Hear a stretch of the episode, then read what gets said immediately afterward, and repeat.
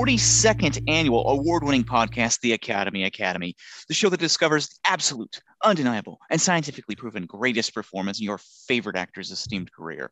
I'm Don Saunderson. And I'm uh, Patrick Remion. Wow. Welcome to The Academy Academy, and welcome to Brooks Brooks, a series that has been a long time coming, I would say. Safe Yeah. to say. Oh yeah, I, I you know I, I toyed with the idea of suggesting the name Brooks Brothers, but that would imply that these two people are brothers, which is not true. Friends, colleagues, c- comedic compatriots. Yeah, br- uh, comedic brothers in arms. comedic brothers in arms. If you're going to do a comedy battle of, uh, let's say, dry urbane wit, Mm. then perhaps they are brothers. But um, biologically, I think not. Although we will learn one of them has quite a famous brother. Yes. Instead of swords, they uh, wield a dr- droll repartees. Indeed, indeed. Yes. Hmm. Uh, if you're looking for a workplace dramedy, then these would be the two gentlemen to look at. yes, uh, you, you bet your ass these people both are acquainted with the Atlantic. Oh, have they written in the shouts and murmurs section of the New Yorker? Yes. uh, certainly Albert. I'm not sure about Jim. Um, Yeah. We're, of course, talking about James L. Brooks and Albert Brooks, uh, pure masters of um, light comedy, light comedy, uh, Yeah. comedy. I mean, of the, you know, going back to the 1960s and probably, you know, peaking out. They've, of course, done, done some things into the 2000s, but probably reaching their kind of finale of their highest end run toward the end of the 90s. Um, two very, very interesting figures in the world of entertainment. Um, you know, to get started, I mean, I think it's just, you know, we we got this idea, of course, during the Meryl Streep season, um, after watching Defending Your Life, and both of us just having a really, really terrific time with that film. Of course, it didn't really fit the uh, mold of like a perfect Streep film, but it did film feel to us to be a pretty perfect Albert Brooks film. Yeah. And uh, simultaneously, I think you saw broadcast news for the first time, and we were talking about that, um, you know, just off the air.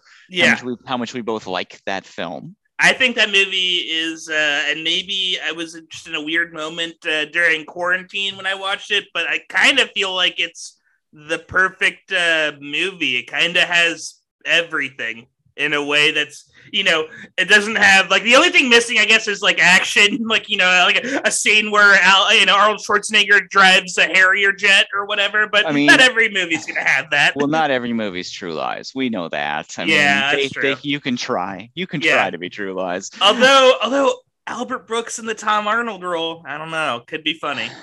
Could have been funny. Yeah. I mean, we heaven forbid we recast Tom Arnold, but I think Yeah. I think um, there's some action in broadcast news. I mean, I think the part where Joan Cusack's rushing that damn tape across the office and Yeah! diving, diving over uh, filing cabinets, or or when Albert Brooks and wears that unfortunate shirt when he gets the weekend anchor shift. you know, oh man, when he's just sweating up a storm. it is interesting you say that though, and we're of course we'll be talking about broadcast news in a few weeks, but um, Yeah. the scene where Will, William Hurt is doing the news and Albert Brooks is relaying it to Holly Hunter to tell William Hurt what to say does have quite a like intense edge to it. Like it does feel like very high tension. Like there is there's a lot happening there. You because you, but it, that's because James Brooks and we'll discover that as we go along with both them. You care about these three characters. Yeah. Oh, he's who gives a shit about the news? No! you care about them. the the three, and they're so like um masterfully constructed in the film. Like that, you have like three very interesting, unique leads that are given a lot of time, and you're allowed to like see them. You know their childhood. You're allowed to see them kind of like through work. Like you, you're able to like really get a three dimensional look at William Hurt, Albert Brooks, and uh, Holly Hunter. It rules. it's a um i mean you know we're not all for calling out like the rules of screenwriting or anything like that you know we're not save the cat gentlemen necessarily Hmm, but let, um, let that let that cat die. yeah drop that cat off the damn roof or wherever it's from fall out yeah, of the tree i don't know where it keep it in that where- damn tree. yeah I- Keep the cat in the tree, I say. it puts the cat in the bucket. and it puts it up the tree. yeah. Um, but. I mean, you know, these broadcast news and defending your life, and we're probably, I say it's safe to assume a few of these others we're going to watch are, in my opinion, pretty picture perfect on how to create a adult dramedy. Yeah, I think that's the other thing that like really appealed. Um, the other reason broadcast news appealed to me so much was it was so clearly for like adults, and it didn't. Didn't treat you like a moron. Like they they treated you. They treated the audience as someone who cared about you know integrity and uh, had an interest in like you know maintaining uh, journalism, journalistic integrity. You know what I mean? Like I feel like so many movies. Uh, also, on just a broader level, being good at your job. yeah.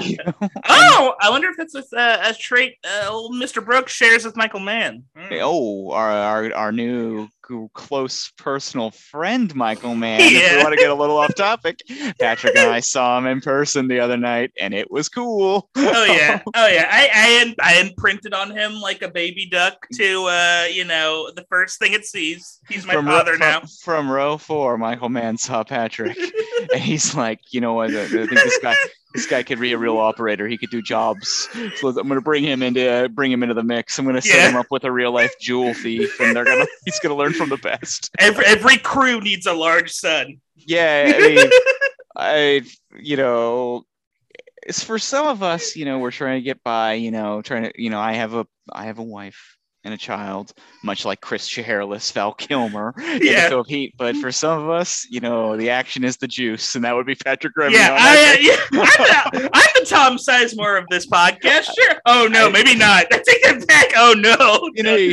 in a fictional on can't like yeah. oddly enough it's all of the characters tom sizemore played in movies in the 90s patrick is to the podcast Yes. not tom sizemore with the man we're going to separate the art from the artist here In one split second.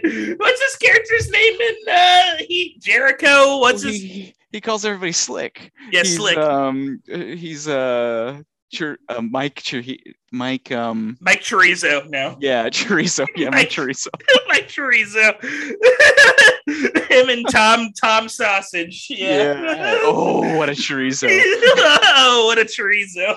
but uh, Michael Mann ruled. Uh, Oh, it's so I good. mean- but I think like James L. Brooks though, and Michael Mann, these are still people who are trying to create worlds and universes and characters of, de- despite the fact that James L. Brooks cares about kind of you know. A little more, you know, white collar jo- jo- Joes, Yeah. Joes and J- Jackson Jills, where, whereas um, Michael Mann, of course, cares about cops and robbers and you Yeah. know tough guys and stuff like that. I mean, you know, if Lowell Bergman was working under Holly Hunter Mhm. at uh, the news on in broadcast news, I think I don't think he has as big of an issue with 60 Minutes.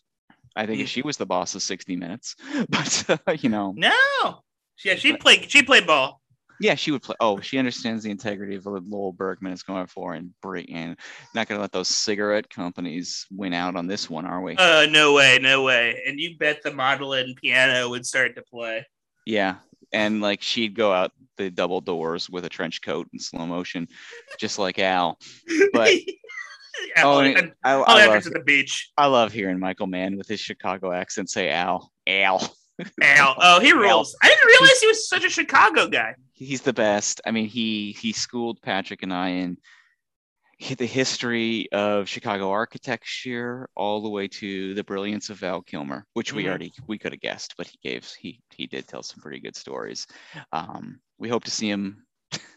we hope to be adopted by him. I don't know. Yeah, like we're gonna be adopted by him. He's gonna raise us as his two sons. Uh, it's gonna be great. Or the the podcast the quality of the podcast is going to go up immeasurably just because he's going to be going after us about our professionalism. Yeah, it's like, oh, what is this shit? Like, You're you using ever- Garage.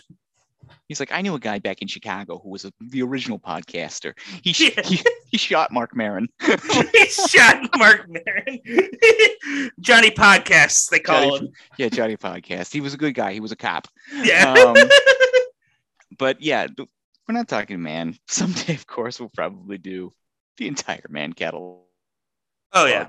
But we're talking we're talking Brooks and Brooks here. And I, I one thing one more thing before we jumped in, I think it's kind of fun that Patrick and I met via kind of doing some comedy stuff together. So it's kind of fun to talk comedy films. I think Yeah.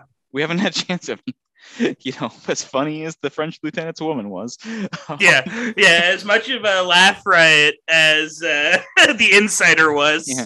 the the jokes upon jokes upon jokes of Panic in Needle Park. yeah. Oh man, just yeah, goofs a minute, Needle Park. goo- goofs and spoofs with our two the two character two actors we've done before and I mean, obviously you know we've got some Mamma Mia's we've got some Jack and Jills in the mix Yeah, but, that's uh, true. Yeah, but it, then it's like for yeah, for every Jack and Jill, we have two Paternos though. yeah it's yeah it's nice to, nice for a paterno break yeah, glad we don't need to. You don't have to live on that island. Yeah. but um you know speaking of TV Mm. we're gonna uh, jump in with uh, start start the show off let's start this our tale of two Brooks Ooh, another possible Yeah. title Tale of Two Brooks. uh, It with was. The um, the elder Brooks. Mm. Um, James Lawrence Brooks was born May 9th, 1940 in Brooklyn, New York. Oh wow. Uh, raised in North Bergen, New Jersey. His parents uh, were Dorothy Helen and Edward M. Brooks, who are both salespeople. His mother sold children's clothes, his father furniture. Um, the family is uh, Jewish, but um, Edward Brooks changed his surname from Bernstein and claimed to be Irish. Thus, Uh, thus Brooks. I love it. I love it. I love that. That's such a. That's like uh, you know what? Go get it, King. Go get it. Uh, Well, get that paper. uh, get that paper. the Daddy Brooks, maybe not the king you think. Oh, Uh, oh no. His uh, because he abandoned the family when he found out she was pregnant with Jim, um, and lost contact and lost contact with his son when Brooks was twelve. Jesus Christ, dark. During during the pregnancy, Brooks's father sent his wife a postcard stating that if it's a boy, name him Jim. Um, should should have named him something else, man, lady. Uh, although you know, no shame. You know, it's tough back then. But yeah, I'd name yeah, should have been like Gus or something or Oswald. I it sounds know. like he, he he really is coming from the stickball world that Al Pacino was dreaming of. Oh yeah, no, this is hundred percent. I did not have this picture of James L. Brooks in my head as like one of the little rascals, but it's like yeah, yeah. The, the you know the the dead end kids, and his mom died when he was 22. So wow. Oh my god. uh, describes his early life as tough, uh, broken home, poor, sort of lonely, that sort Aw. of stuff. Uh, his father was in and out. His mother worked long hours, um, so he was just kind of alone in the apartment a lot. He had an older sister who helped him, and he ended up dedicating as good as it gets to her. Um, oh, very claim- nice. he claims that um, reading and writing kind of helped him survive childhood. He because he was alone basically, so he just read a ton and wrote a ton. He got very interested very early on in writing little comedic shorts and stuff like that. None were published, but um, you know it made him um, you know brought him some like as these things actually should it brought him a little bit of peace and a little bit of identity. It wasn't necessarily career oriented at, at that time. You know it was fun. It gave him a diversion. Um, not a high achiever in high school but he was on the newspaper staff. Um, and uh, he lists some of his early influences as uh, sid caesar jack benny lenny bruce nichols and may Wow. uh, paddy chayefsky and f scott fitzgerald. That's honestly like a very erudite, like uh very like because even like Sid Caesar um is like a super interesting, like very funny. Like have you ever seen your show of shows? Like his stuff actually Mhm. holds up still. Like his Well, I mean, 50s stuff. It's surprising. people, I mean, it's surprising that Brooke Brooks was a little too young to have written on there, but he probably he is of that ilk of that kind of, you know, the Carl Reiner, the uh, Mel, Yeah. Mel, another Brooks, Mel Brooks, Mel Brooks, yeah, that, like, you uh, know, even Woody Allen. I mean, that that kind of yep. World, you know, uh, James is part of, and we're gonna, I think we're gonna call James James and Albert Albert, just so we can properly differentiate between everyone that we're Right. talking. And if Mel comes up again, we'll, we'll say Mel. Yeah. no surnames today. no surnames. Um, so he ended up going to New York University, but he dropped out Mhm. uh, and ended up getting a job at CBS um, as a like a host, like almost like Kenneth the Page. um, Oh, very good. uh, but I guess um, job usually required college education, but his sister was friends with the secretary there. And this is kind of an interesting, like, you know, interesting thing is like kind of James L. Brooks does not come from the Harvard Yale side of things, but as you'll kind of see, he just kind of was a lot of right place, right time, and then having the skills to pay the bills once he got in Hmm. was kind of his story. So he was at CBS for two and a half years. Um, and um, in that time, he filled in as a copywriter for CBS News and was given the job permanently when the original employee never returned. Huh. Wow. And he went on to become a writer for the news broadcasts, and he wrote um, reports on events up to and including the assassination of President Kennedy. Holy shit. Um, he moved to LA in 65 to begin to, to write for documentaries being produced by David L. Wolper. Um, and he said it was a big move because his job at CBS was, you know, doing the copywriting was secure and well paid. Um, so it was kind of a kind of a big swing. He worked as an associate producer on such shows as Men in Crisis, but after six months was laid off as the company was trying to cut back on expenses. Um, did some occasional work on like National Geographic specials after that, and but he could not find a job at another news agency. That's what he was looking for. Um, but he coincidentally met a producer named Allan Burns at a party, and Allan Burns got him a job on the TV series My Mother the Car.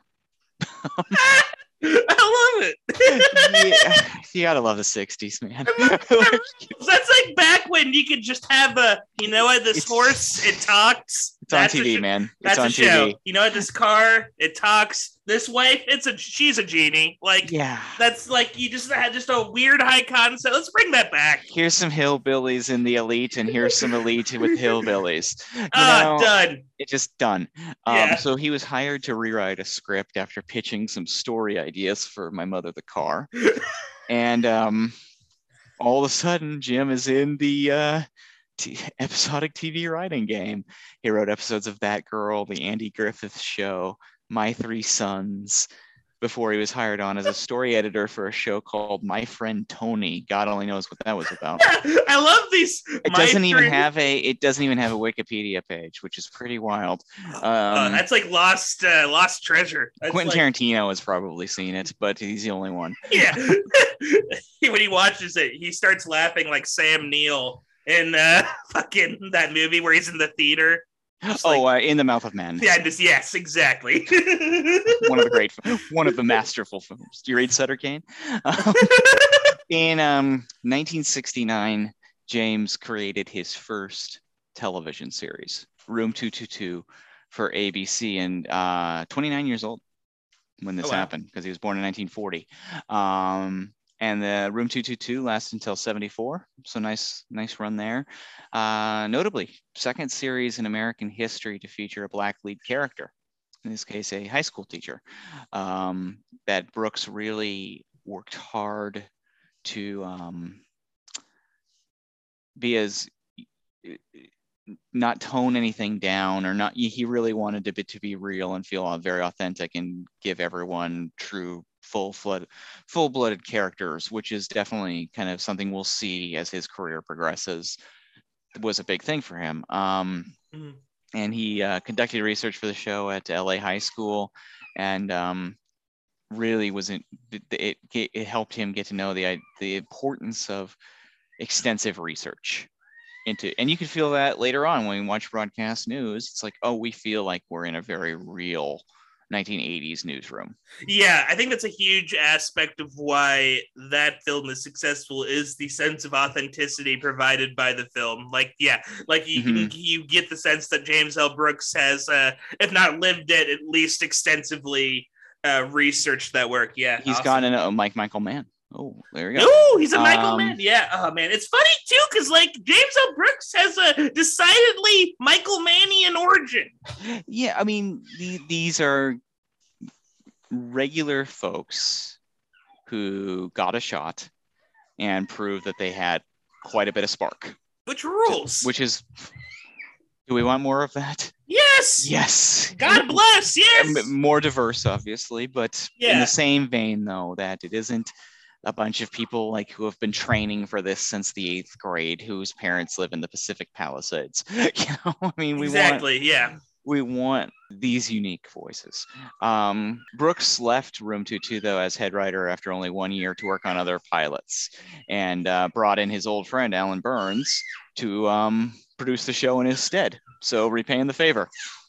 Um, then, after their success there, they were contacted by a man named Grant Tinker, who was the CBS programming executive, who was also who had just started a new production company called MTM Productions with his wife, Mary Tyler Moore, Mm. which led to Brooks and Burns creating the Mary Tyler Moore Show, um, uh, also another show about journalism. Um, and obviously, we know as things move forward, um, this show is a smash success and kind of one of the legendary TV shows. Yes. Um, but I wanted to bring up something that I found very interesting in the research here. Um, was not originally successful, and it wasn't particularly popular with CBS executives who re- wanted them to fire Brooks, actually. But um, the show was one of the beneficiaries of the network's ex- president who liked the show. This thing called the Rural Purge. This is Mhm. really interesting. We're gonna do a little side side sidebar into television history here. so in the early 1970s, it the rural purge refers to a series of cancellations of still very popular rural themed TV shows, uh, including Mayberry RFD, the Bill- Beverly Hillbillies, Green Acres, Hee Haw, oh wow. pretty much and basically with this idea that C and CBS kind of led the charge in this in, in this idea of moving away from shows with rural themes toward shows that appeal more to urban and suburban audiences and if you really want to get down to it this is kind of politically a shift that we're still seeing today in the idea of the elite media and how it only caters to the coasts and so forth Yeah. Seems to have really started with this rural purge. Um, CBS apparently was known as the, for a long time, the country broadcasting system or the hillbilly network. Um, and this included basically getting rid of all of those shows and kind of really beginning to downplay the Western TV series, which were Mm. so huge, as obviously as we saw in Once Upon a Time in Hollywood. Rick Dalton and Bounty Law was a beneficiary of that time period. Oh yeah.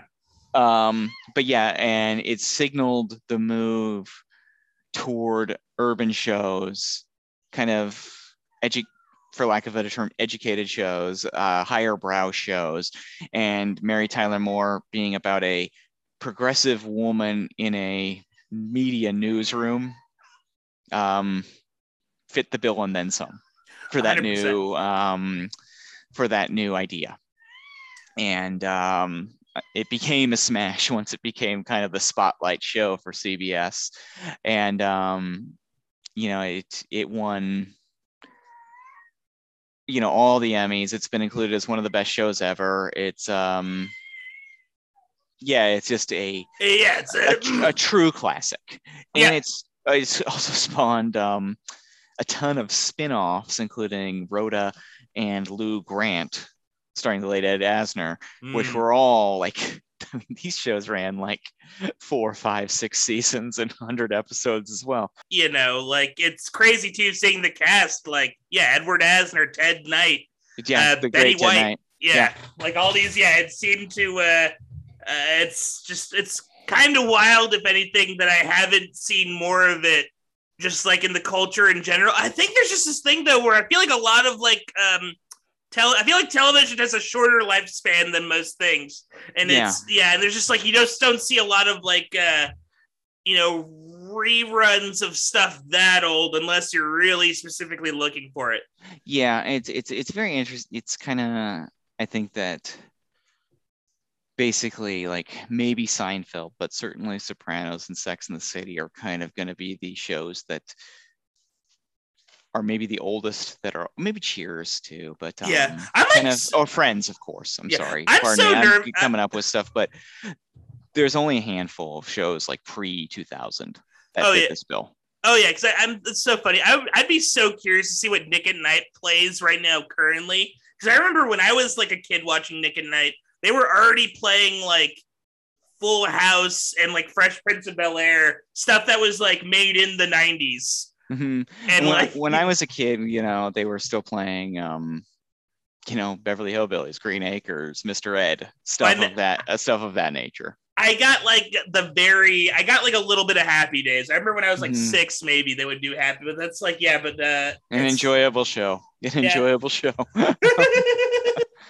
the Fonz, we gotta love them. yeah, Um, but so Brooks is, um, you know, winning, winning goddamn Emmys right and left. I mean, he's just, uh, he's on fire. Um, and the the Chicago Sun Times in 1987 referred to James L. Brooks's career as a nonstop crescendo oh wow, and uh, you can feel it in this time period because he's just he's just on fire. And so at the same time he's you know he's got rhoda lou grant mary tyler moore running. Uh, he left mtm productions in 1978 to form a new production company called john charles walters company. Um, and they decided and their, their first production they were going to do the flip side of what they've been doing for MTM Productions and do a show about the blue collar male experience. That show, of course, is Taxi, another legendary television show uh, that introduced, you know, everybody from Danny DeVito, Andy Kaufman, Judd Hirsch, I mean, Tony Danza down the line. I mean, it didn't necessarily introduce, but gave them wonderful starring roles. Um, Taxi was not a huge rating success, but was a um, massive critical success. Um, and uh, after that, the last TV show he produced uh, before diving into films uh, was a show called The Associates, which lasted only one season, got positive critical notices, but uh, didn't last. Um, you know, Brooks has been described as bringing realism to the previously overstated world of television comedy. Fingerprints can be seen in everything from Seinfeld to Friends, Ally McBeal.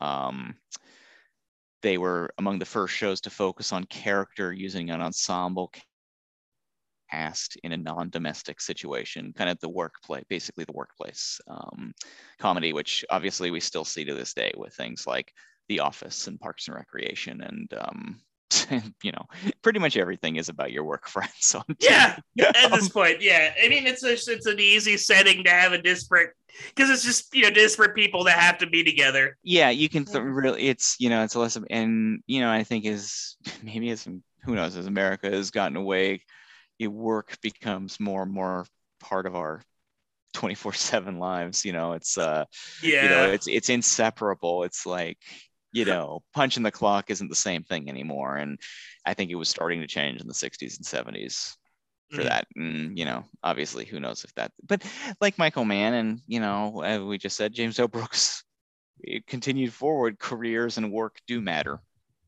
to him. Obviously, he is a workaholic, but his um his run from about 65 to 1980 on television, um, you know, is um it's pretty it's as it's pretty unimpeachable as a television legend and we haven't even actually gotten to the TV show which we'll talk about in future episodes. That Yeah, um, we're just that is truly paying the bills. Um, Oh yeah, the, yeah, the one that got yeah, that stratus like yeah, threw him into the stratosphere. it was spoiler alert it's the simpsons and yeah we all know about that.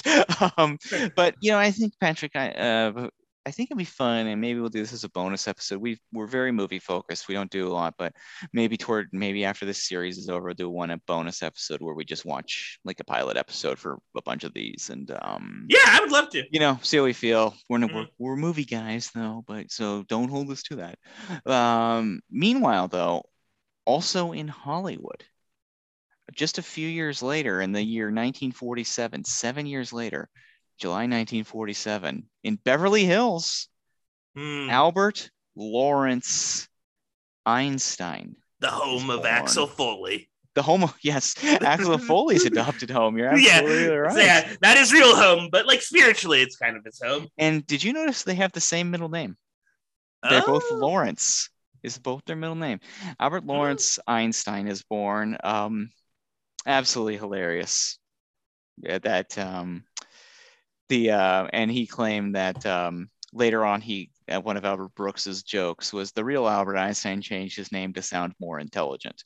Very funny. Yeah. Oh, that's already he's already born funny. It Yeah, he's- rules. like he's he's uh he's born funny so he's born into an entertainment family he's born to thelma leeds who was a singer and actress and harry einstein a radio comedian who performed on eddie cantor's radio program um his brothers are cliff einstein a partner a longtime chief creative officer at the los angeles advertising agency dailey and associates he has a half brother charles einstein who wrote for playhouse 90 and get this lou grant the the uh, James L. Brooks show.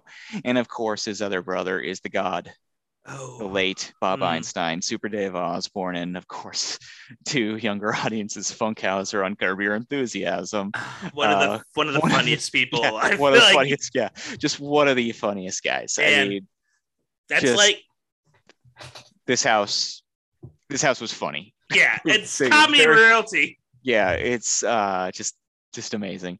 Uh, he went to Beverly Hills High, uh, classmates with Richard Dreyfuss and Rob Reiner. Wow. Um, and so he attended, uh, briefly attended Carnegie Mellon University in Pittsburgh, but dropped off, dropped out after one year. Mhm. Age 19, he officially started going by the name Albert Brooks. Uh, yeah, that's fair. and very quickly became a regular on variety and talk shows. Uh, and his style, which we'll see shortly here, uh, egotistical, narcissistic, nervous comic, an Yeah. ironic showbiz insider who punctured himself before an audience by disassembling his mastery of comedic stagecraft. Uh, they say he was an influence on other 70s postmar- postmodern comedians like Steve Martin and Andy Kaufman. Oh yeah, and, and clearly Garry Shandling too. yeah yeah but it's just it is this idea of yeah postmodern where it isn't Mhm. just about jokes it's so kind of the nature of the jokes we're seeing the inside and out of the jokes we're seeing the person presenting the jokes and kind of what they are going through to give you those jokes obviously uh, Yeah, pretty uh, pretty pretty highbrow frankly and he he was doing it. It's so funny, uh, and we'll talk about his feature later. But it's interesting to see Albert Brooks kind of um, doing this sort of, uh, you know, kind of commenting on what's happening, which is so in vogue nowadays. yeah. And and and movies about like he does all these things that you know quite frankly um in other contexts i'm kind of sick of. Movies about movies uh and then meta humor. But, but he, I, I think he does it because he also portrays himself as an asshole. That's the thing that's and what i think and, that's why it works. And also he's he's an asshole but he's also charming and fallible and like emotionally there like present when he's doing it like he's he's like a star quality. You like watching him. You like being with him. Weirdly yeah enough.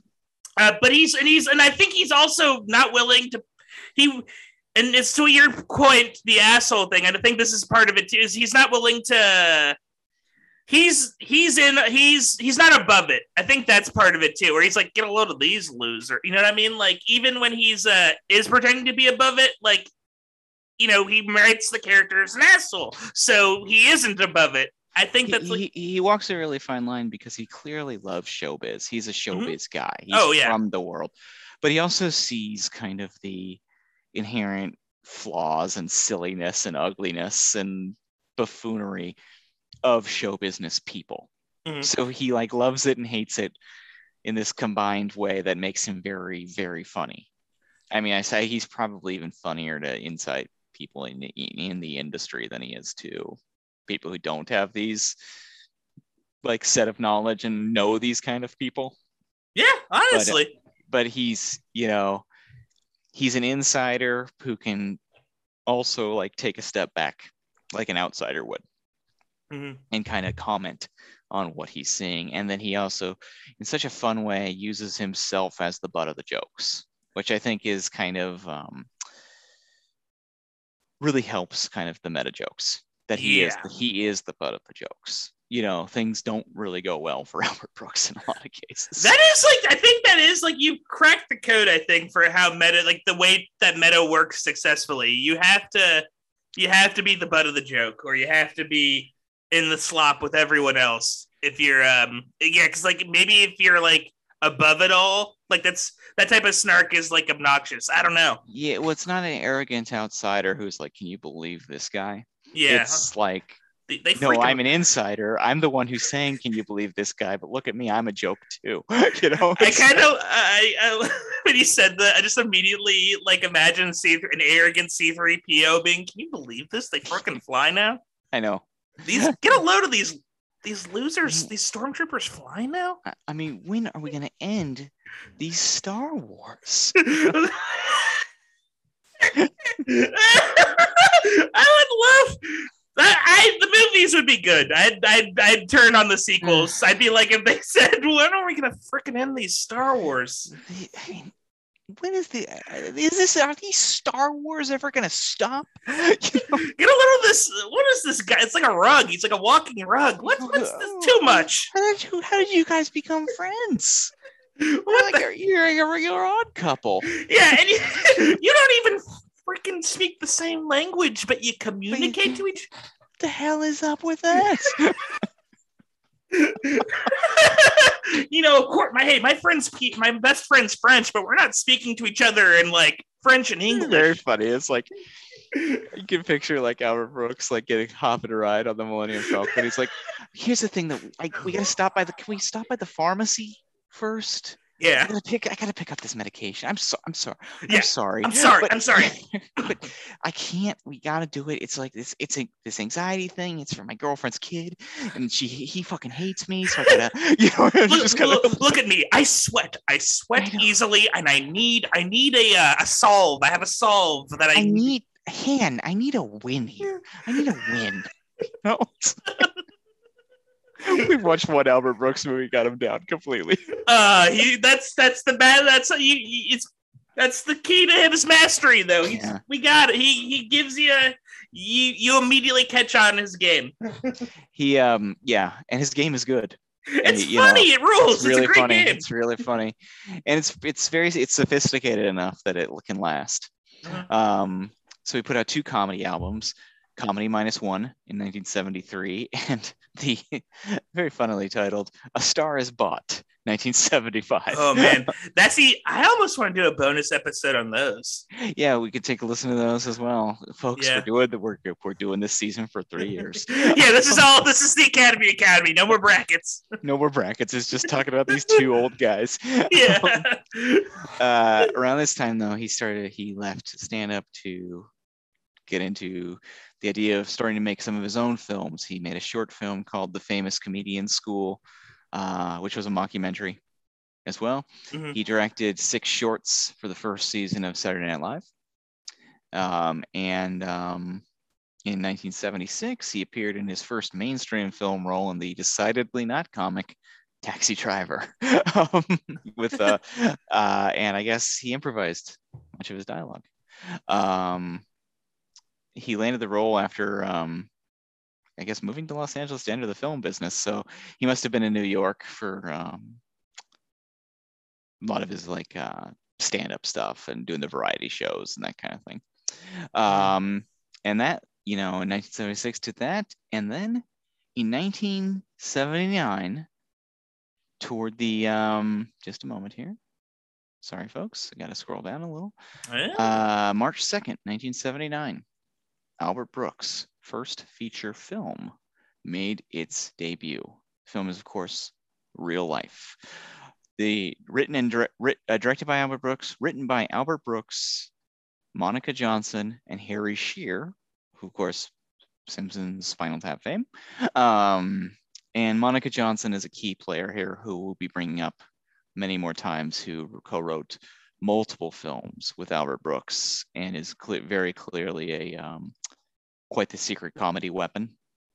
that uh, probably quite unsung, frankly. Um, film was produced by Penelope Spheeris, which is a very interesting. I don't know how they all hooked up. She, you know, Mhm. directed uh, Decline of Western Civilization films and Wayne's World.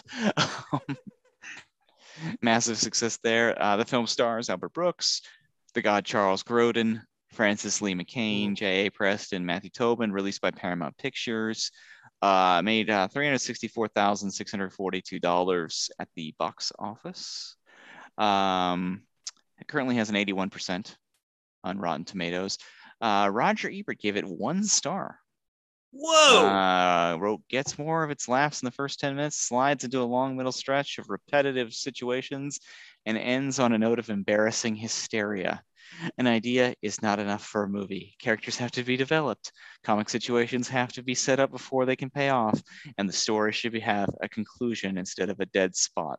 Real life fails in all of those areas, fails so miserably that it lets its audience down. Raj, that's pretty tough. wow. I wanna. Okay, we'll see. We need to see his review for the other movie too. He's, I- he's, he said Gigli had some clever dialogue. So, I mean, we, Yeah. we're, nobody's perfect. yeah, he's he's definitely uh, Poe Buddy's nerfect. He's definitely a. Uh, he can. He has his fair share of hits and misses. Yes, yes, Uh, he does. yeah. Uh, so, uh, real life is, for those of you who don't know, is a mockumentary Mhm. in which the comedian Albert Brooks, played by Albert Brooks, leads a documentary film project meant to encapsulate the joys, sorrows, and intimacy of real life by filming a regular all-American family at all times for a full year using crazy cameras and hel- helmet cameras. That rules. I love these cameras. That's Uh, they're like because it's like they're, you're wearing just they're giant like vases with little cameras on them. It's, it's it's very it is quite funny and Yeah. so he ends up picking the Yeager family who live in Arizona yep. I'm a, I'm, a, uh, I'm go ahead. assuming. I just want to say I'm assuming that the uh, the son in this family grows up to be uh, Cade Yeager, the uh, protagonist of Terminator Ed, uh, Age of Extinction. Uh, Mm. Portrayed by Mark Wahlberg. So, th- yeah, this film is Oh, clearly Ter- in the, yeah. the Transformers verse. Optimus Prime. Yeah, he's somewhere in space. Just imagine that when you watch real life. He's his, somewhere. his experience dealing with a psychotic comedian trying to film his family led him to led him to Transformers. We all know that. oh yeah, that's true. He led him led him to become a uh, led him to move from Arizona to I think Texas is what they were trying to like. They were trying to say Mark Wahlberg was Texan. I think something Yeah. crazy. Uh, Ugh, yeah, yeah. Uh. Um, and the Yeagers are uh, the patriarch of the family. Warren Yeager is played by Charles Grodin. And why don't we start with old Charles Grodin? so good. we last saw him in Midnight Run, and uh, guess what, folks? He's kicking ass in this one too. There's nobody like him. There's nobody like him. Mhm. And his um, his subtlety can be missed, but some of his when he kills that damn horse in this is Oh man, so funny. It, it rules, and it's um he's such a crowd pleasy, nervous Nelly. Yeah, and seeing his kind of like uh his kind of his downward spiral is so entertaining. As someone who just he did not realize what he was getting into. He's he's just so funny, and he truly is the perfect choice yeah. for this for this dad role.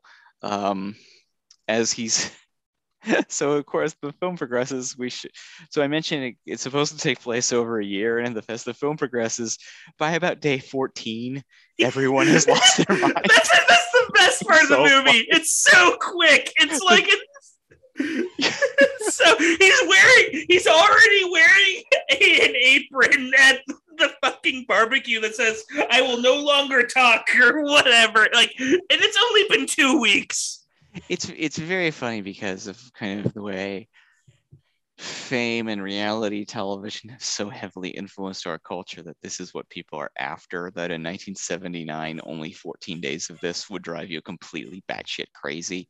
And like just like the way we live like the thought of like being public everyone being a public figure the way things are today like back then they were just a handful of public figures everyone Yeah. else just were like lived in their community and that kind of thing and so it is very interesting how this movie is a prescient in one way of that this idea that reality television was coming, but um, assumed the best, I guess, for society that they would reject.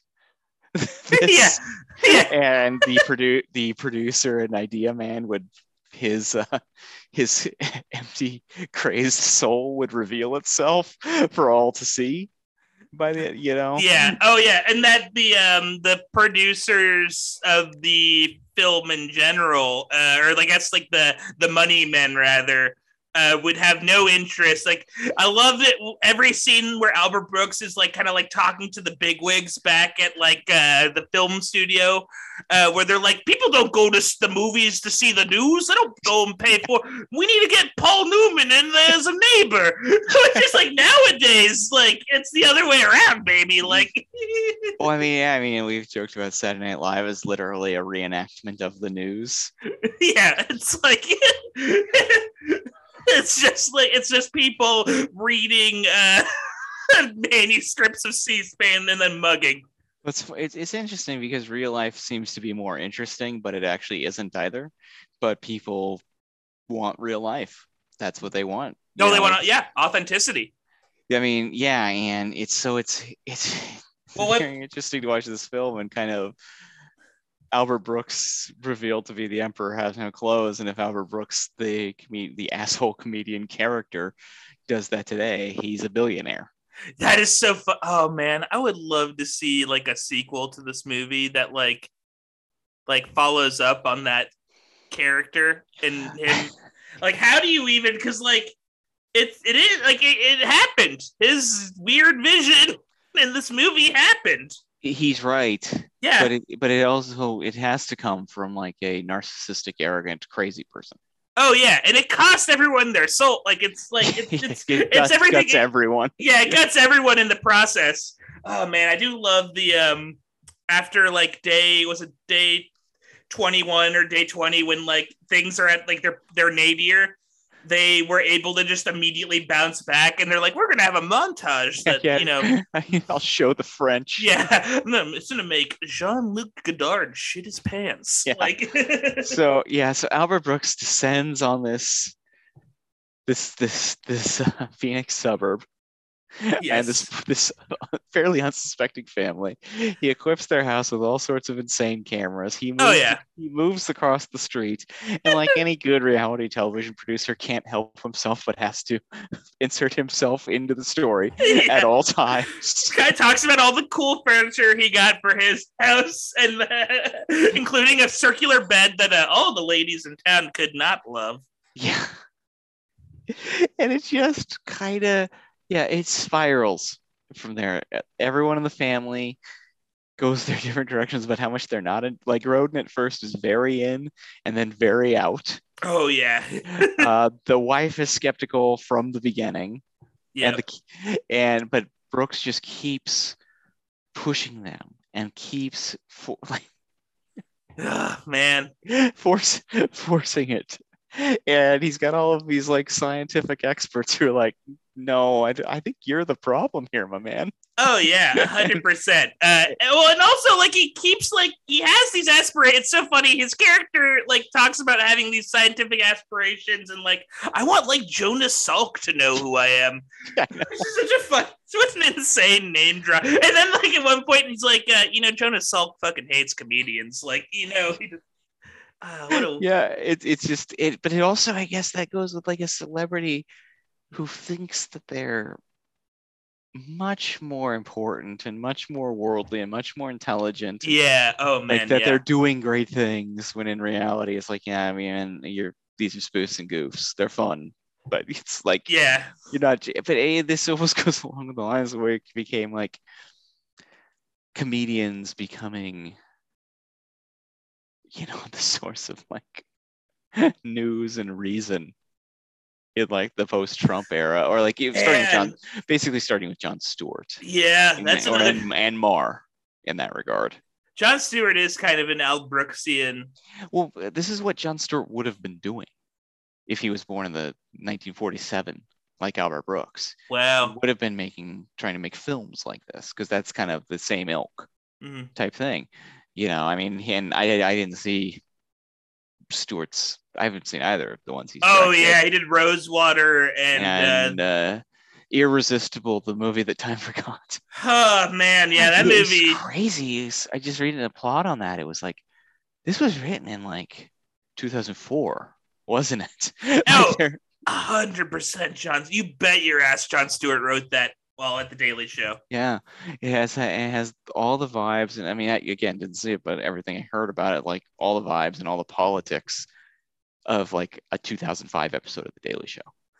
Man, that's like it is Strange. Yeah, very- Yeah, because it's like, yeah, that's such a. Uh, it is that thing where it's like, uh, Republicans and Democrats, you know, we're we're freaking different, but you know, we'll get along in the end. Hey, and let's have a beer together. Let's, Let's do have a- that. let's have a beer in a cornfield. Yeah. Yeah. But- I, and I think like it would be neat to see more. I think Adam McKay gets a little closer to it.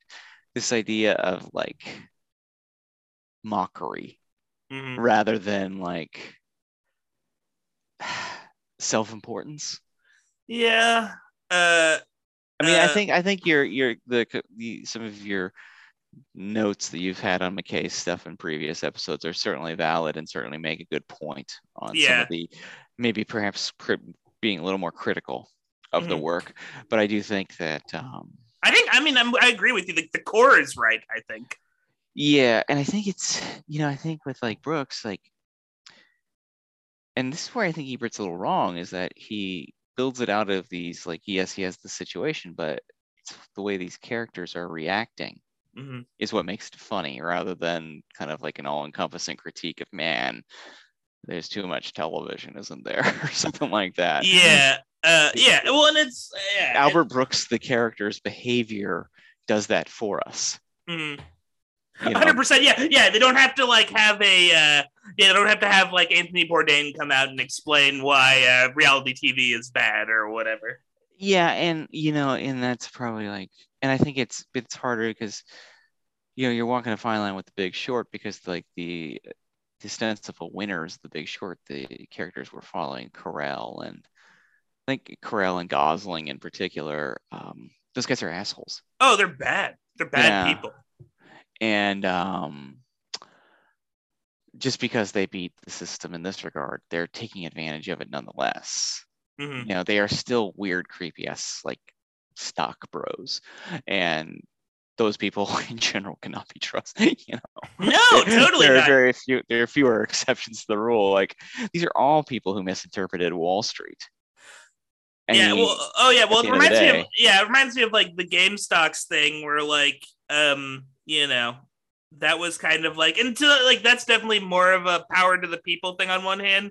But then it's also like you know like BlackRock or whatever made money. Like I feel like so much of like stuff that happens in the stock market is so like inscrutable and weird and yeah it's know. it's so funny. It's like Jen's always like told me, you know, as you know, we're adults, we got a family and all this kind of thing. yeah And she's always like, you gotta learn stocks. It's like what we need. We like we had stocks to the mix in our life. And I was like, you know, everything I've ever read, it's like to a regular Joe, it's a real fool's errand to get in the mix on any of this. It's not gonna change your life at all unless you're on it like 24-7 and you're wheeling and dealing and like I can't just like send a stockbroker a hundred bucks and hope for the best. You know? yeah it's like it's i don't know like i know my my father has dealt with some of that stuff before but like i don't yeah it's Yeah, just, let's li- hey, let's leave it to the dads. leave it to the dads yeah it's that's dad town And Yeah, we're- what? we, we got some dads come. We got some dads Yeah. coming up. at the very yeah, at, the, at the very least husbands at the very least husbands you know, responsible, responsible men of the late seventies. I, I, bet, I bet, um, I bet Charles Grodin dabbles in the stock market. Oh, Uh, totally. Mr. Yeager. I bet he does. oh 100% he's got some like you know he has uh you know some stock invested in ge Oh yeah. Yeah. probably yeah But that was only, but back then there was only like five companies to be. yeah it was like ibm uh G, GE was GE. there. Um, probably some like train company or something. yeah, who would have never made model trains? Uh, oh, uh, Pan Am. Yeah, You know, like a, a, a- some sort of like textile company that probably descended from like a slave owning family. the robber barons who broke up you you broke up unions with clubs and rifles. Yeah, it's like uh, the, the the yeah the, the Tim Scott Pineapple Company, which was like you know what what the East India Trading Company eventually turned into. A, a company that uh, made it through but wasn't sure if it was going to survive the civil war because they had split divisions on where the side they were on. this business is bad. yeah, yeah. Guess what? It's not new. no, no, no, no, no. Ah, business has always been dangerous. Yep. I did Um, love that Michael Mann brought up late capitalism, by the way. He's on the right side of things. Yeah, he gets it. Old He's- Mikey. Oh, Michael Mann gets it. That's why the action is the juice and Rob Banks, folks. That's Yeah. the, almost, the most honest way to make a dollar. Jobs, scores, Yep. you know. Hit, hits. there's not getting. We all know the cops these days. They suck. There's no Vincent Hannas out there. So go do your thing. Yeah. Alle- allegedly, the Academy Academy endorses crime. Yeah. yeah. Hey, man. In a world of uh, in a world only filled with Neil McCauleys, you don't got to worry about a Vincent Hanna. Don't you want to be Neil? Yeah. That split second you're gone, you're looking at the water, you're meeting. Hey, lady, what do you want to know about me and what I do? Yeah. You're holding a book about rebar. like book about, it's a book about rebar. What? It's the history of wood. like, oh my god, just like salt. I love that movie so much. Oh, it Uh, rolls. Back, slaps. back to our friend Albert Brooks, though. Yeah. um this movie is it's it's it's what's kind of amazing about it it's like sets the tone for Mhm. what he does so fast it's so it's brisk Yeah. funny i mean admittedly to me there were a lot of parts where i kind of nodded my head i'm like it's very funny i didn't laugh out loud but i just kind of like was like yeah Yeah. that's a That's well t- that's a well turned joke or choice there. I mean, by the end though, like Ebert's complaints about the manic ending are completely incorrect. Albert Brooks is dressed like a clown burning down the Yeager family's That house. That's hilarious. funny. That's yeah, that's that's funny. that's when he dresses up like a clown initially. It's it's so stupid. It's so funny, just like him, because it's like thinks it's gonna like cheer them up or something. kids. He thinks it's gonna cheer up the kid, and the kids are like already like in their teens, I think, or like they're they're beyond bozo. He comes in dressed like Bozo and he gets fired. And he's just um Ugh. it, it's it's it's very very funny. It's a brisk 90 minutes. I could I really I think it's obviously we talked about it. It's it's pretty prescient. Like really recommend this one. yeah, I mean, and, I think it's very funny. And it's just so nice seeing like a Brit. I mean, and we've done a bunch of long boys for this pod, That's Uh, true. and it was uh No. you know, and I'll, Remember out of Africa? Oh man, yeah, do I? I think I grew a beard after watching that. I had a comical, uh, comically long I- beard after that. Jen was pregnant when we recorded that episode, and when the film was over, I was taking Hadley to college with tears in my eyes. It's like the the mustard mayonnaise commercial. I know. Let's watching- get, let's get the hell out of here. Uh man, I really hope that guy wasn't that. I, I it's it's so funny. It's like um the five the stages of grief. I'm in denial. I Yeah. like, anytime it was like it's him, I'm like, no, no, it can't be. It can't be. Can't be him. It's like, no, it's been confirmed. Like, no, He's No. he's mustard Lincoln. He can't be. This is the guy. He works across the street from Bob in Bob's Burgers. Yeah, yeah. Like, he's John. He's a John uh, Pesto or whatever. yeah, Jimmy John- Pesto. Jimmy Pesto. Yeah. Yeah, he's, uh, that's a great name with the he's, last. um, he's he's the the story of the story of Everest. My favorite sketch of all time. Uh, that is the funniest sketch of all time. It's a perfect sketch. It- It's, that it's it's absolutely perfect. Stop the show, folks. If you don't know what we're talking about on YouTube, look it up on YouTube. Yep. It is uh, it is it is masterful, mm, I think it's uh, like yeah, like next level, and it's just it's from Mr. Show, and it's with Jay Johnston, who may have stormed the Capitol. Uh, uh, just hearing that, just oh, my soul, my heart, my heart. folks, it's disappointing. Okay, move it. We gotta move Albert on. Albert Brooks did not star in the Capitol. Yeah, that's true. Oh So, man, think of no all way. the funny things he'd say. He'd be like, "Wow, that's a big old chair." I don't know. Yeah, I- his character would be the kind of guy who would like accidentally be there. The comedian Albert Brooks, he, who thought he was doing like some liberal cause, and he ends up. Ah man, I'd like to see how that would end. That's a very that's a very Albert Brooksy kind of joke, I think. Oh It's yeah, it's very Brooksian. oh, we, we can't. We we we actually can't. We should not be here. We should not be here at all. Oh, oh no, I I messed. That's right. Yeah, Charles Grodin is there. Oh no, oh no, I- oh no. I think- Al- Albert, I, I think we've really messed up. Wait, I thought uh, I thought we were going to the Gray House. I said the Gray House. No, we're at the White House. um, where's Where's Pelosi? I thought Yeah. he was giving a speech. no. no, we're storming the Capitol, sir. Uh, Oh no, oh no. that makes a lot more sense given this crowd. Um, Uh, and then Noah Albert Brooks is like, we can make the best of this. I thought my country album really popped, and Jeez. But it- yeah, it's super fun. It's a great start to Yeah. kind of the Albert Brooks oeuvre. yeah, and kind of you know it, he's his distinctive voice just right off the bat kind of what he does i know he's gonna he is gonna move into movies that are a little more story oriented and character oriented this one is a little bit more spoofs and goofs than say defending your life or even modern romance which is to come um, but that doesn't mean that it doesn't have a lot to say it's very clever it's got a wonderful you, you know complete your Charles Grodin collection. If you're going to do anything, great Charles Grodin performance. Uh, everyone's, you know, it's, and again, it's also, as Patrick was rightfully praising, it's brisk. 90 minutes, you're in and out of there, baby.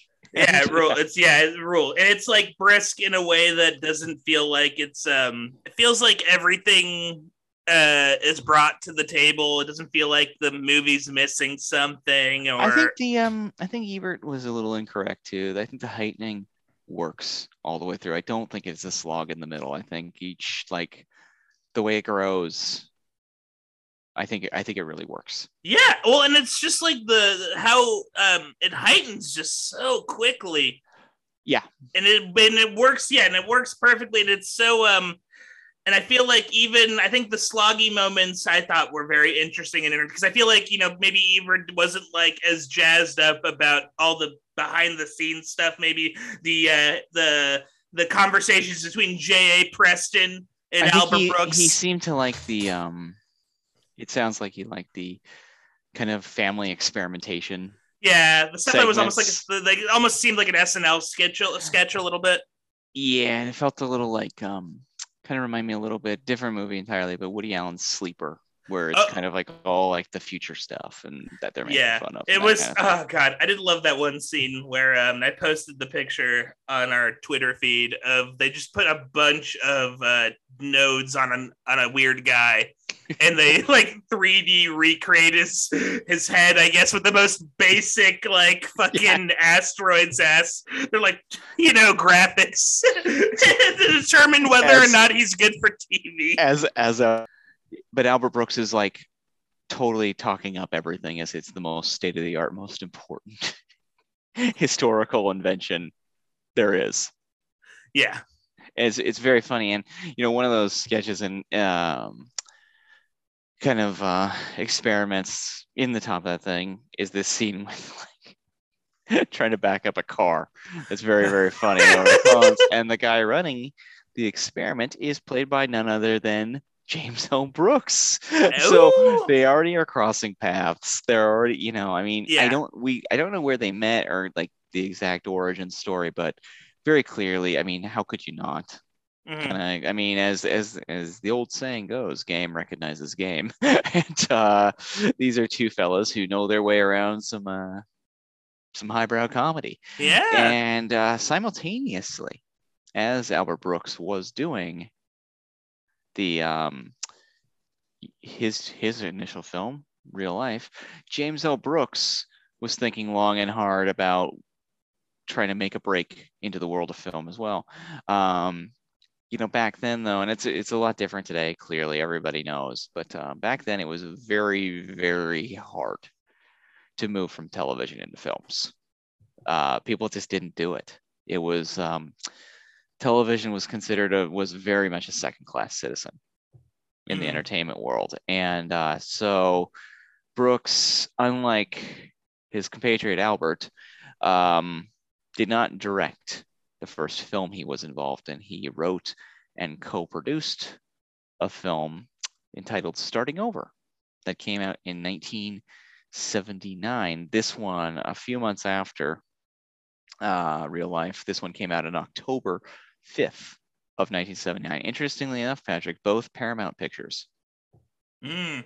Um, so uh, produced, co-produced, and written by James L. Brooks, based on a no- the novel of the same title by Dan Wakefield, uh, directed by and also co-produced by Alan J. Sophie's Choice Pakula. So we're back to it. Uh, much different side of Alan Pakula, whether it's Sophie's Choice or Klute or The Parallax View or All the President's Men. Yep. This is a very different film than that. I, I Uh, got I got him confused with Alan Parker and erroneously texted to Don. Oh yeah, he did Mississippi Burning. Yeah, I, I kind of nodded. I, I figured Patrick would figure it out. uh, just that dark, a Um, dark stain on my legacy. Cinematography by Sven Nykvist, Ingmar I- Bergman's main man. I saw that too, and I was like, "Whoa!" So this is the dude who did the cinematography for Persona. Okay, all right. yes, it is. Yes. all right. Well, I see that? Uh, will that become clear watching the film? Probably not. He uh, only a few years prior did Cries and Whispers. yeah. So yeah, will it will the visual stylings of Sven Nykvist? I mean, but this is the interesting thing with Pakula because the Gordon Willis cinematography in those three, the three uh, conspiracy films is just so stunning. But Mhm. you know, we talked about how Nestor Almendros's photography and Sophie's Choice didn't really rock knock our socks off, and Almendros did, you know, Days of Heaven. So, Yeah. I mean, Wait, uh, and he also did uh, Kramer versus Kramer, Kramer. which we Yeah. thought was uh, visually captured the city quite well. Um, this film stars Burt Reynolds, Jill Clayburgh, Candice Bergen, Charles Durning from Dog Day Afternoon, Oh yeah. Frances Sternhagen, Austin Pendleton, and Mary Kay Place. Um, excellent, excellent cast. Good, good, Uh, good folks.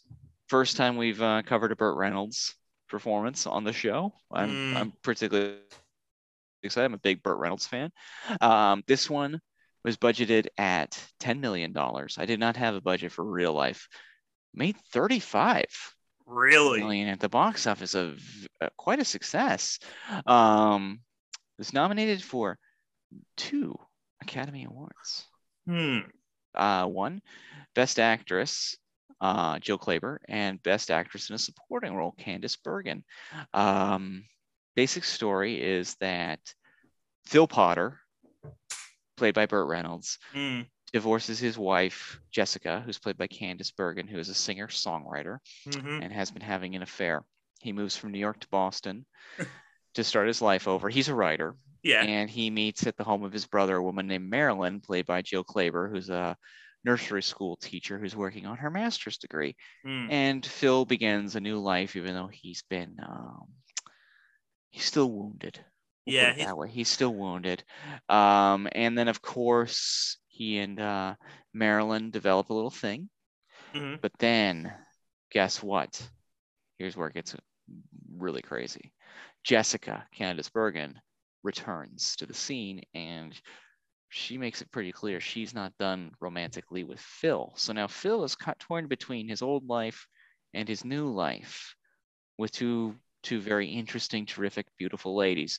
Um, simultaneously and very importantly, Phil is going to a divorced men's support group Yes. that includes favorites like Austin Pendleton and Wallace Shawn, and uh, probably the funnest scenes in the movie too. Oh yeah. Um, like I want to hang out with these weird, sad husbands. So Patrick, maybe we start off with you texted me earlier today, starting over maybe the most boring movie we've watched. yes. It is and I, I, boring. know, I know I made it sound thrilling in my description. Uh, but this is this this one really is an Academy Academy special. This is a um, you know, we're talking divorced yeah. e- East Coast elite job dude in 1979. Uh, we've seen it before. Oh yeah. Ted Kramer, Uh, obviously Yvonne in author. Of, Yeah, we have a trilogy. We have a little author, trilogy. author, um, and now Phil, Phil Potter. Uh, Oh man. I think we just can start off and say it, tear off his mandate. Thank God Phil does not have kids. Yeah. Oh, I'm assuming he's the son of uh, Mr. Potter from It's a Wonderful Life. He's the Huh. the, the said. Yeah. very possibly. Um, and you know, Dustin Hoffman, we know he can play a variety of ups and downs. He's, you know, he's he's a very versatile actor. Uh, Yeah. Al, Al Pacino, Mhm. obviously Yeah. covered him, covered him deeply. Um, this role written clearly with a neurotic, urbanite, intellectual in mind. Yeah. to Like play the a lead role. like a uh, an Albert Brooks or perhaps a Charles even- Grodin. Yeah. Charles Grodin, Woody Allen. I mean, anyone Any- from that era. Again, back to Dustin Hoffman, Al Yeah. Pacino. You know, I mean, you name them. Um, Mhm. they went with Burt Reynolds. Burt Reynolds um, was actually at this time, folks, younger listeners, you might not be aware, he was just about the biggest star in the country at this time. He was just hit after hit, but he kind of specialized in a very, very specialized type of film, which is the kind of southern shit kicker movies. Wow. Uh, Smokey and the Bandit, Cannonball Run, uh, White Lightning, Gator. I wonder. Hooper. I wonder Uh, if that's he a, you know, stuntmen, moonshine runners, you know. yeah. Uh, you know, possum wranglers. That that that that. But I wonder if that's like a reaction to the what was it you said earlier? The rural. Uh, Ye- yeah, the rural purge, you know, Mm. and um, again, because the, these kind of thing, and this, I mean, the, I first heard about the rural purge a couple years ago when Tim Allen's show got canceled, kind of out of nowhere. The um, oh, the men one. Last man standing. Last Man Standing. Yeah. Uh, when it was canceled and it was still getting good ratings. Um, Mhm. That kind of, and it was kind of, you know, post Trump. So there was this vibe of, oh, is this another rural purge Oh, in a way. Wink, wink. Um, when, you know, and I mean, who knows? I, I think that, I think in the case of that, especially when you're still frankly making money and when is like when if any of these people ever question making money, um, there is a level of elitism. There is a level of not wanting to be associated with the Trumpy show. Mhm. Even though it was, from from what I understand, it wasn't like he was like saying wearing a MAGA hat on the show or anything like that. It was just he, you know, was a blue collar white guy who didn't quite understand the way the world was going. you Yeah. know, oh yeah. uh, I just mean, a- I- your typical clueless. Like yeah. again, I didn't see it, but uh, you know, we are based out of Hollywood, California. We are classic Hollywood libs. So Oh yeah. yeah some of the some of the most classic Hollywood libs. Um, there, regardless of the fact that like Smokey and the Bandit and stuff like that. Man, shit, I watched Smokey and the Bandit over quarantine. Man, that movie slapped. Oh But, totally. um, it- you know, and I'm a I'm a like I said, a big Burt Reynolds fan. And I like seeing him being charming and running moonshine and like making Ned Beatty drive his car into a river. he's, know, he's, stuff- chari- he's charismatic and you see you even see in boogie nights he's a very like when he's given the right role that sort of fits his wheelhouse he is uh hard to not uh like he's a star, but those movies were just frankly, no matter how much money they made these people, not taken particularly seriously. And yeah thus Burt not taken particularly seriously. Hmm And especially in the age of all those actors we mentioned, you know, Dustin Hoffman, Al Pacino. Yeah, he's not- uh, he wasn't like an acting school guy he wasn't yeah burt reynolds didn't learn from lee strasberg Yeah, and I think he I don't even think I think he would have found it that full of shit to be, you know. Oh, yeah, I like- mean, Burt Reynolds was a football player from Florida with a good look. You yeah know, I, and you know he kind of comes from the spencer tracy school of acting where it's just like i'm gonna come here say the lines and i'm Yeah, I mean, done he came he came up with like you know, I mean, he's just a few years younger than Eastwood and McQueen, and he knew all those guys. They were all in the same like studio world. They all wanted to do, you know, as we saw in Once Upon again, once we saw in Once Upon a Time in Hollywood, they all wanted to be McQueen. But you know, Mhm. the second that you know the Dustin Hoffmans, the Elliot Goulds, the um, Al Pacinos, the Robert De Niro's kind of hit the scene, they were not obsolete, but they're kind of holes in their game as actors. What was expected wasn't the same. So, Yeah. you know, Reynolds uh, throughout the 70s gave it a go to kind of um, try out some some type of movies that were not necessarily like classic Burt kind of roles hmm that you expect and kind of you know frankly want from him.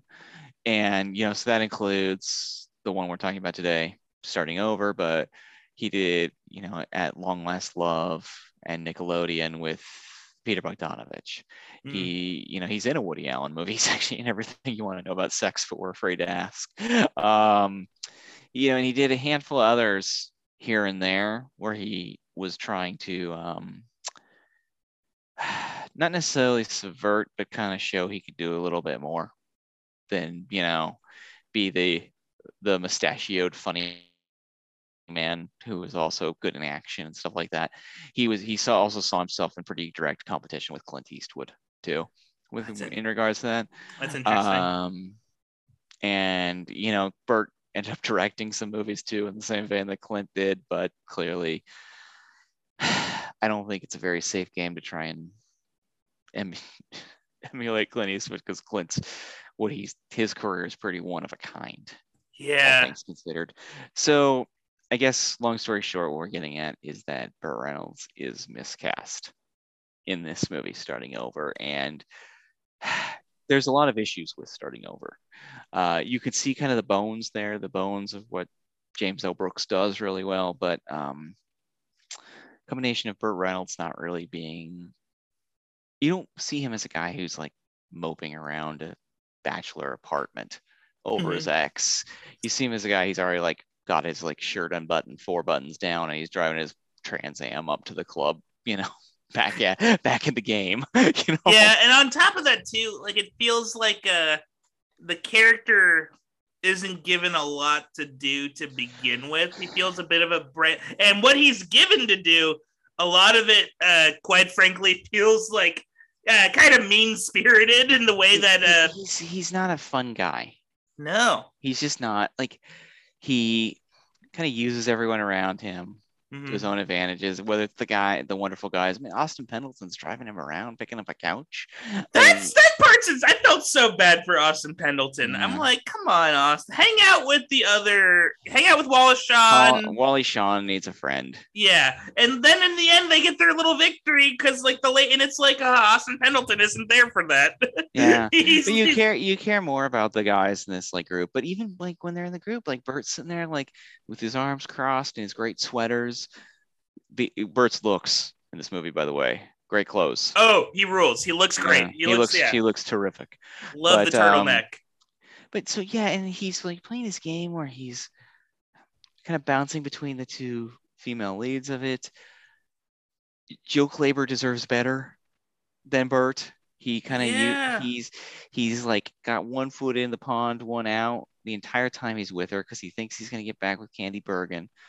And you know, we'll just spoil it, she comes back. And he does get back together with her after Joe Clayburgh has moved in with him, breaks her heart. But then it doesn't work out again between him and Bergen just because they're not a good mix. And he goes back to try and win Jill Clayburgh's heart again. She's now dating, get this, a Boston Celtic. Yeah, uh, when the movie treats him like a fucking hunchback, like he is like a freak of nature. East Coast elite man. A, a Jocko isn't going to be doing it for these these and these New Yorker readers. Yeah, like in this, yeah, this motherfucker is a stone cold yeah. They, well, then they This is treat they treat him like an uh, like a freaking like dunce. Yeah, oh, a yeah, dud, he's a dunce. animalistic animalistic dunce. Put him in a zoo. Yeah, he's an outcast. It's but like the, the funniest thing, he's like so sweet to her. It's like, stay with this guy. He's a Boston Celtic. He seems like a nice guy.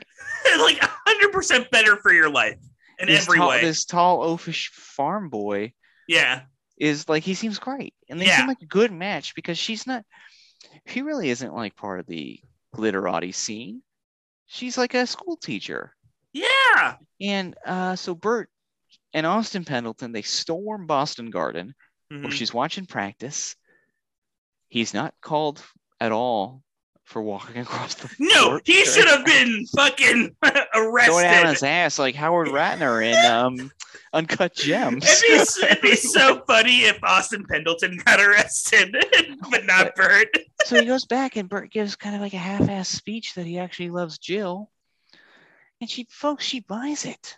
And she goes back with him and like we never see her tall basketball stud again. And you're just like, man, this guy ain't worth it. Burt No. worth it. Oh, and by the way, this happens multiple times in the movie. It's a recurring theme where like Burt will like do like kind of something mean to her, and then she'll be like, okay, like there's like a scene where The like dunk tank scene, I think. Oh, it is. about. It's so cruel. Where it's like, it, and they play it like a joke, and maybe there's a way. I could see like a Charles Grodin or an Albert Brooks, maybe, maybe. This is a high. This is a big maybe, but they could probably do it in a way that's perhaps simultaneously like semi charming and maybe she's in on the joke too but when burt does it it feels like cruelty he's Yeah. just he's just doing it So, he- so she she's in a dunk tank for like a school fair or something. Yeah, that. like, we've all seen this, teacher. We- yeah. hey, you've done it. yeah Um, so he goes and he just like blasts the thing.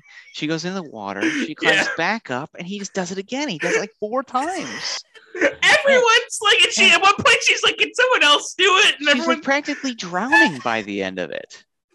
it's, it's fucking water it's It's- it's, it's, it's- she's waterboarding her I know, and into submission, like, "Hey, move in with me, baby. I love you." It's like what? and then she's like okay you And goofball it's, it's just it's kind of wild and you know the i think the movie really i, I mean i think it still would have been weird and slow Mhm. but he sh- if he had ended up alone at the end at least it would have made sense yes and Ah, i just yeah. think i think this movie's kind of like I, I hate to tell you folks because i was hoping to find a gem here but i think this one's kind of a miss for the most part Yeah, it's uh, and, and it's there's sparks of good things in it. Like I actually truly think some of Candy, because like a, a recurring bit with Candice Bergen is she's like a poor singer but a great songwriter, I guess, or like the mo- supposedly yeah. Suppose does the movie even think she's a good songwriter? I can, but like, uh, but her like uh, committing to singing like very off key was occasionally funny to me. i did not really like any of the songs but it may have been because of the singing Well, no, like the songs are not that good either. Like it's all just it's all silly. But uh, and I mean, I liked um, Charles Durning plays Bert's brother. oh, he's great. Wildly, and but he's always good. I mean, you you love to see him, and wish the movie was about him. yeah, yeah. We got to mention too this. So there's a scene where Bert is kind of choosing between the ladies, and he goes sofa shopping with Joe Clayburgh, and he ends up having a full scale breakdown in the furniture store. and he goes in this ner- very like neurotic, and, and he starts mumbling about needing to see daddy or something like Which that. Which comes out of nowhere. and he's taking off his shirt. And again, if Albert Brooks is doing this, probably very funny. Yeah, Burt Reynolds doing it, you're like, you've never, Burt. this is Again. real. You took a shot of whiskey, you got in the Trans Am with Dom DeLuise, and you hit the town. Like, Yeah. I mean, like, Yeah, you saw that the the you saw that ZZ Top was playing a show in fucking uh, Denison, Texas, or whatever. and you printed like 50 fake tickets, sold 49 of them, made some cash. Yeah. Went back to Scruggs afterwards to get a nip, another nip of hooch. Yeah, and then like got in a car chase with the cops that lasted across four states, but you got away. You got Yeah, away. got away, got away. Yeah, and uh, yeah, and you the- went and you went like this afterwards. Yeah, after I, the- I just did a I just did a fun finger gun wink thing. after one of the cop police cars uh, with the sheriff in it, of course, uh, accidentally drove itself into a like uh, billboard with a giant pig on it. Uh, and the sheriff's name is either Buford, Yeah. Buzz, or Buster. Yeah, Goobus. Yeah, Goobus. just- Buster Goobus. the old Buster Goobus is at Oh. it again. Not to get too dirty, that sounds like a porn star name. Buster Goobus. I don't want to see that porn, Uh, sir.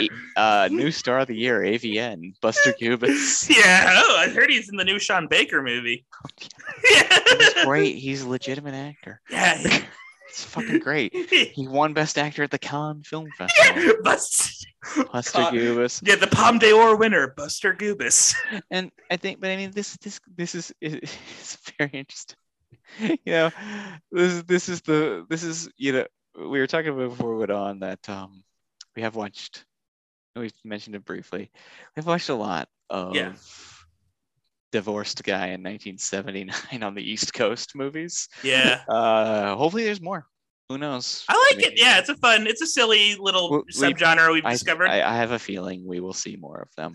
But um, you know, this one is like definitely the weakest. Oddly enough, because at least Arthur Arthur was weird. yeah, that's like I think that's the the main crime of this film is it's just kind of boring, and it's not like and it's not like it's funny because I think Author Author in some ways is a worse movie than this one.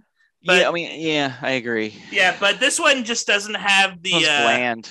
Yeah, it's very bland. Well, it's just like yeah, Burt Reynolds doesn't seem to be in it. Um, his character is just kind of Oh, like yeah, he, He like doesn't really, I don't think he knows what he's doing. I don't think he's connecting with it really. yeah. Uh, uh, well, and there's like weird scene where like he's like teaching kids about like um I guess like writing for magazines and like apparently he got everything he had to say for his first class done in four minutes or something. Very weird. He um at one point he's on a drive to Candice Bergen and she's like, "What do you want to hit me or something?" And he goes, "Well," and he like fucking socks her as Like hard as he can in the arm. But it's but it's regardless. It's like yeah. and then which causes him to drive off the road and get some air as he like drives into a field and crashes into a fence. insane that moment and then they play it for laughs they're like we're goofballs this is silly So I mean, like, but it's interesting because to get back to it's like Albert Brooks does something so in his wheelhouse, so down the plate. The yes movie does not really do all that well. James L. Brooks does something that actually is kind of in his wheelhouse, but isn't that great. yeah But it's does just again the crescendo of James L. Brooks does massive business. People get Academy Award nominations. Like it just yeah everything's everything's coming up, Jim. And oh yeah well and then hang on having buster keaton or buster keaton that'd be funny old old old Iron Face, old Stone Face. yeah, love the scene in starting over where they're just Buster silently, Keaton. yeah, silently on a train, uh, doing weird uh, Yeah, stunts. house, Burt Reynolds' house falls on him, but luckily he's standing in the doorway, so the entire frame of the house lands perfectly around him. Yeah, and it turns out the movie's just the dream of the projectionist. Oh boy, Yeah, what the a magic! movie. But hey, the magic of cinema. Yeah, uh, but, But- uh, yeah, But yeah, I mean, these. I think, um, you know, I, I would even say, why if you feel like it's on Paramount Plus, watch Starting Over. If you're a Yeah. Reynolds fan, if you're a Reynolds completist, if you're a Pakula completist, yep. You're Um, a, a Bergen boy. and I have a feeling too. Um, you know, this came out fine, Mm. but at, the, at that time, if you think about it, Alan Pakula is one of the biggest directors in the world. Mhm. Burt Reynolds is the biggest star in the United States, and James L. Brooks is probably the most successful television producer going. So the egos in hand on where this movie is going to go, what is the direction of things, and that sort of probably were. I mean, there are no like, there's no like salacious stories that I can tell. I'm just taking a guess. Yeah, But these are Well- these are three very very powerful men in Yeah. 1979. So I have a feeling um, the lack of choice almost in the movie is due to battling on what it was. And I know the very next movie is that we see from James L. Brooks is going to be a lot closer to the complete James L. Brooks vision. yeah. It's a it's an interesting yeah, and it's it is kind of funny too that you we said that those are the three big guys, and that uh, ironically, like none of them were nominated for Oscars. And probably considered a disappointment for all three of them Yeah. creatively. Although I mean, like- they all made money, but yeah, that's um, true. but Pro- probably creatively. I mean, you look at Pakula. I mean, geez, he did President's Man like two years before this one. Yeah. Although, Mm. like, it's funny too, though. I went on Rotten. I think it got like a eighty-three percent on Rotten Yeah. Tomatoes. Because it's, I mean, it's like it's catnip because like probably all those male critics Yeah. saw themselves in Burt Reynolds' character, and they're Yeah. like, I'm like, like- I'm like, I'm a divorce writer too, and Yeah. And by God, I think I look like Burt Reynolds. yeah, I, I too, uh, when um, my wife left me, I too refused to give my taxi to a lady holding her groceries. I'm a very, very, very smart, intellectual, sensitive man, and I'm also a total fucking hunk. Yeah. Three Okay, stars.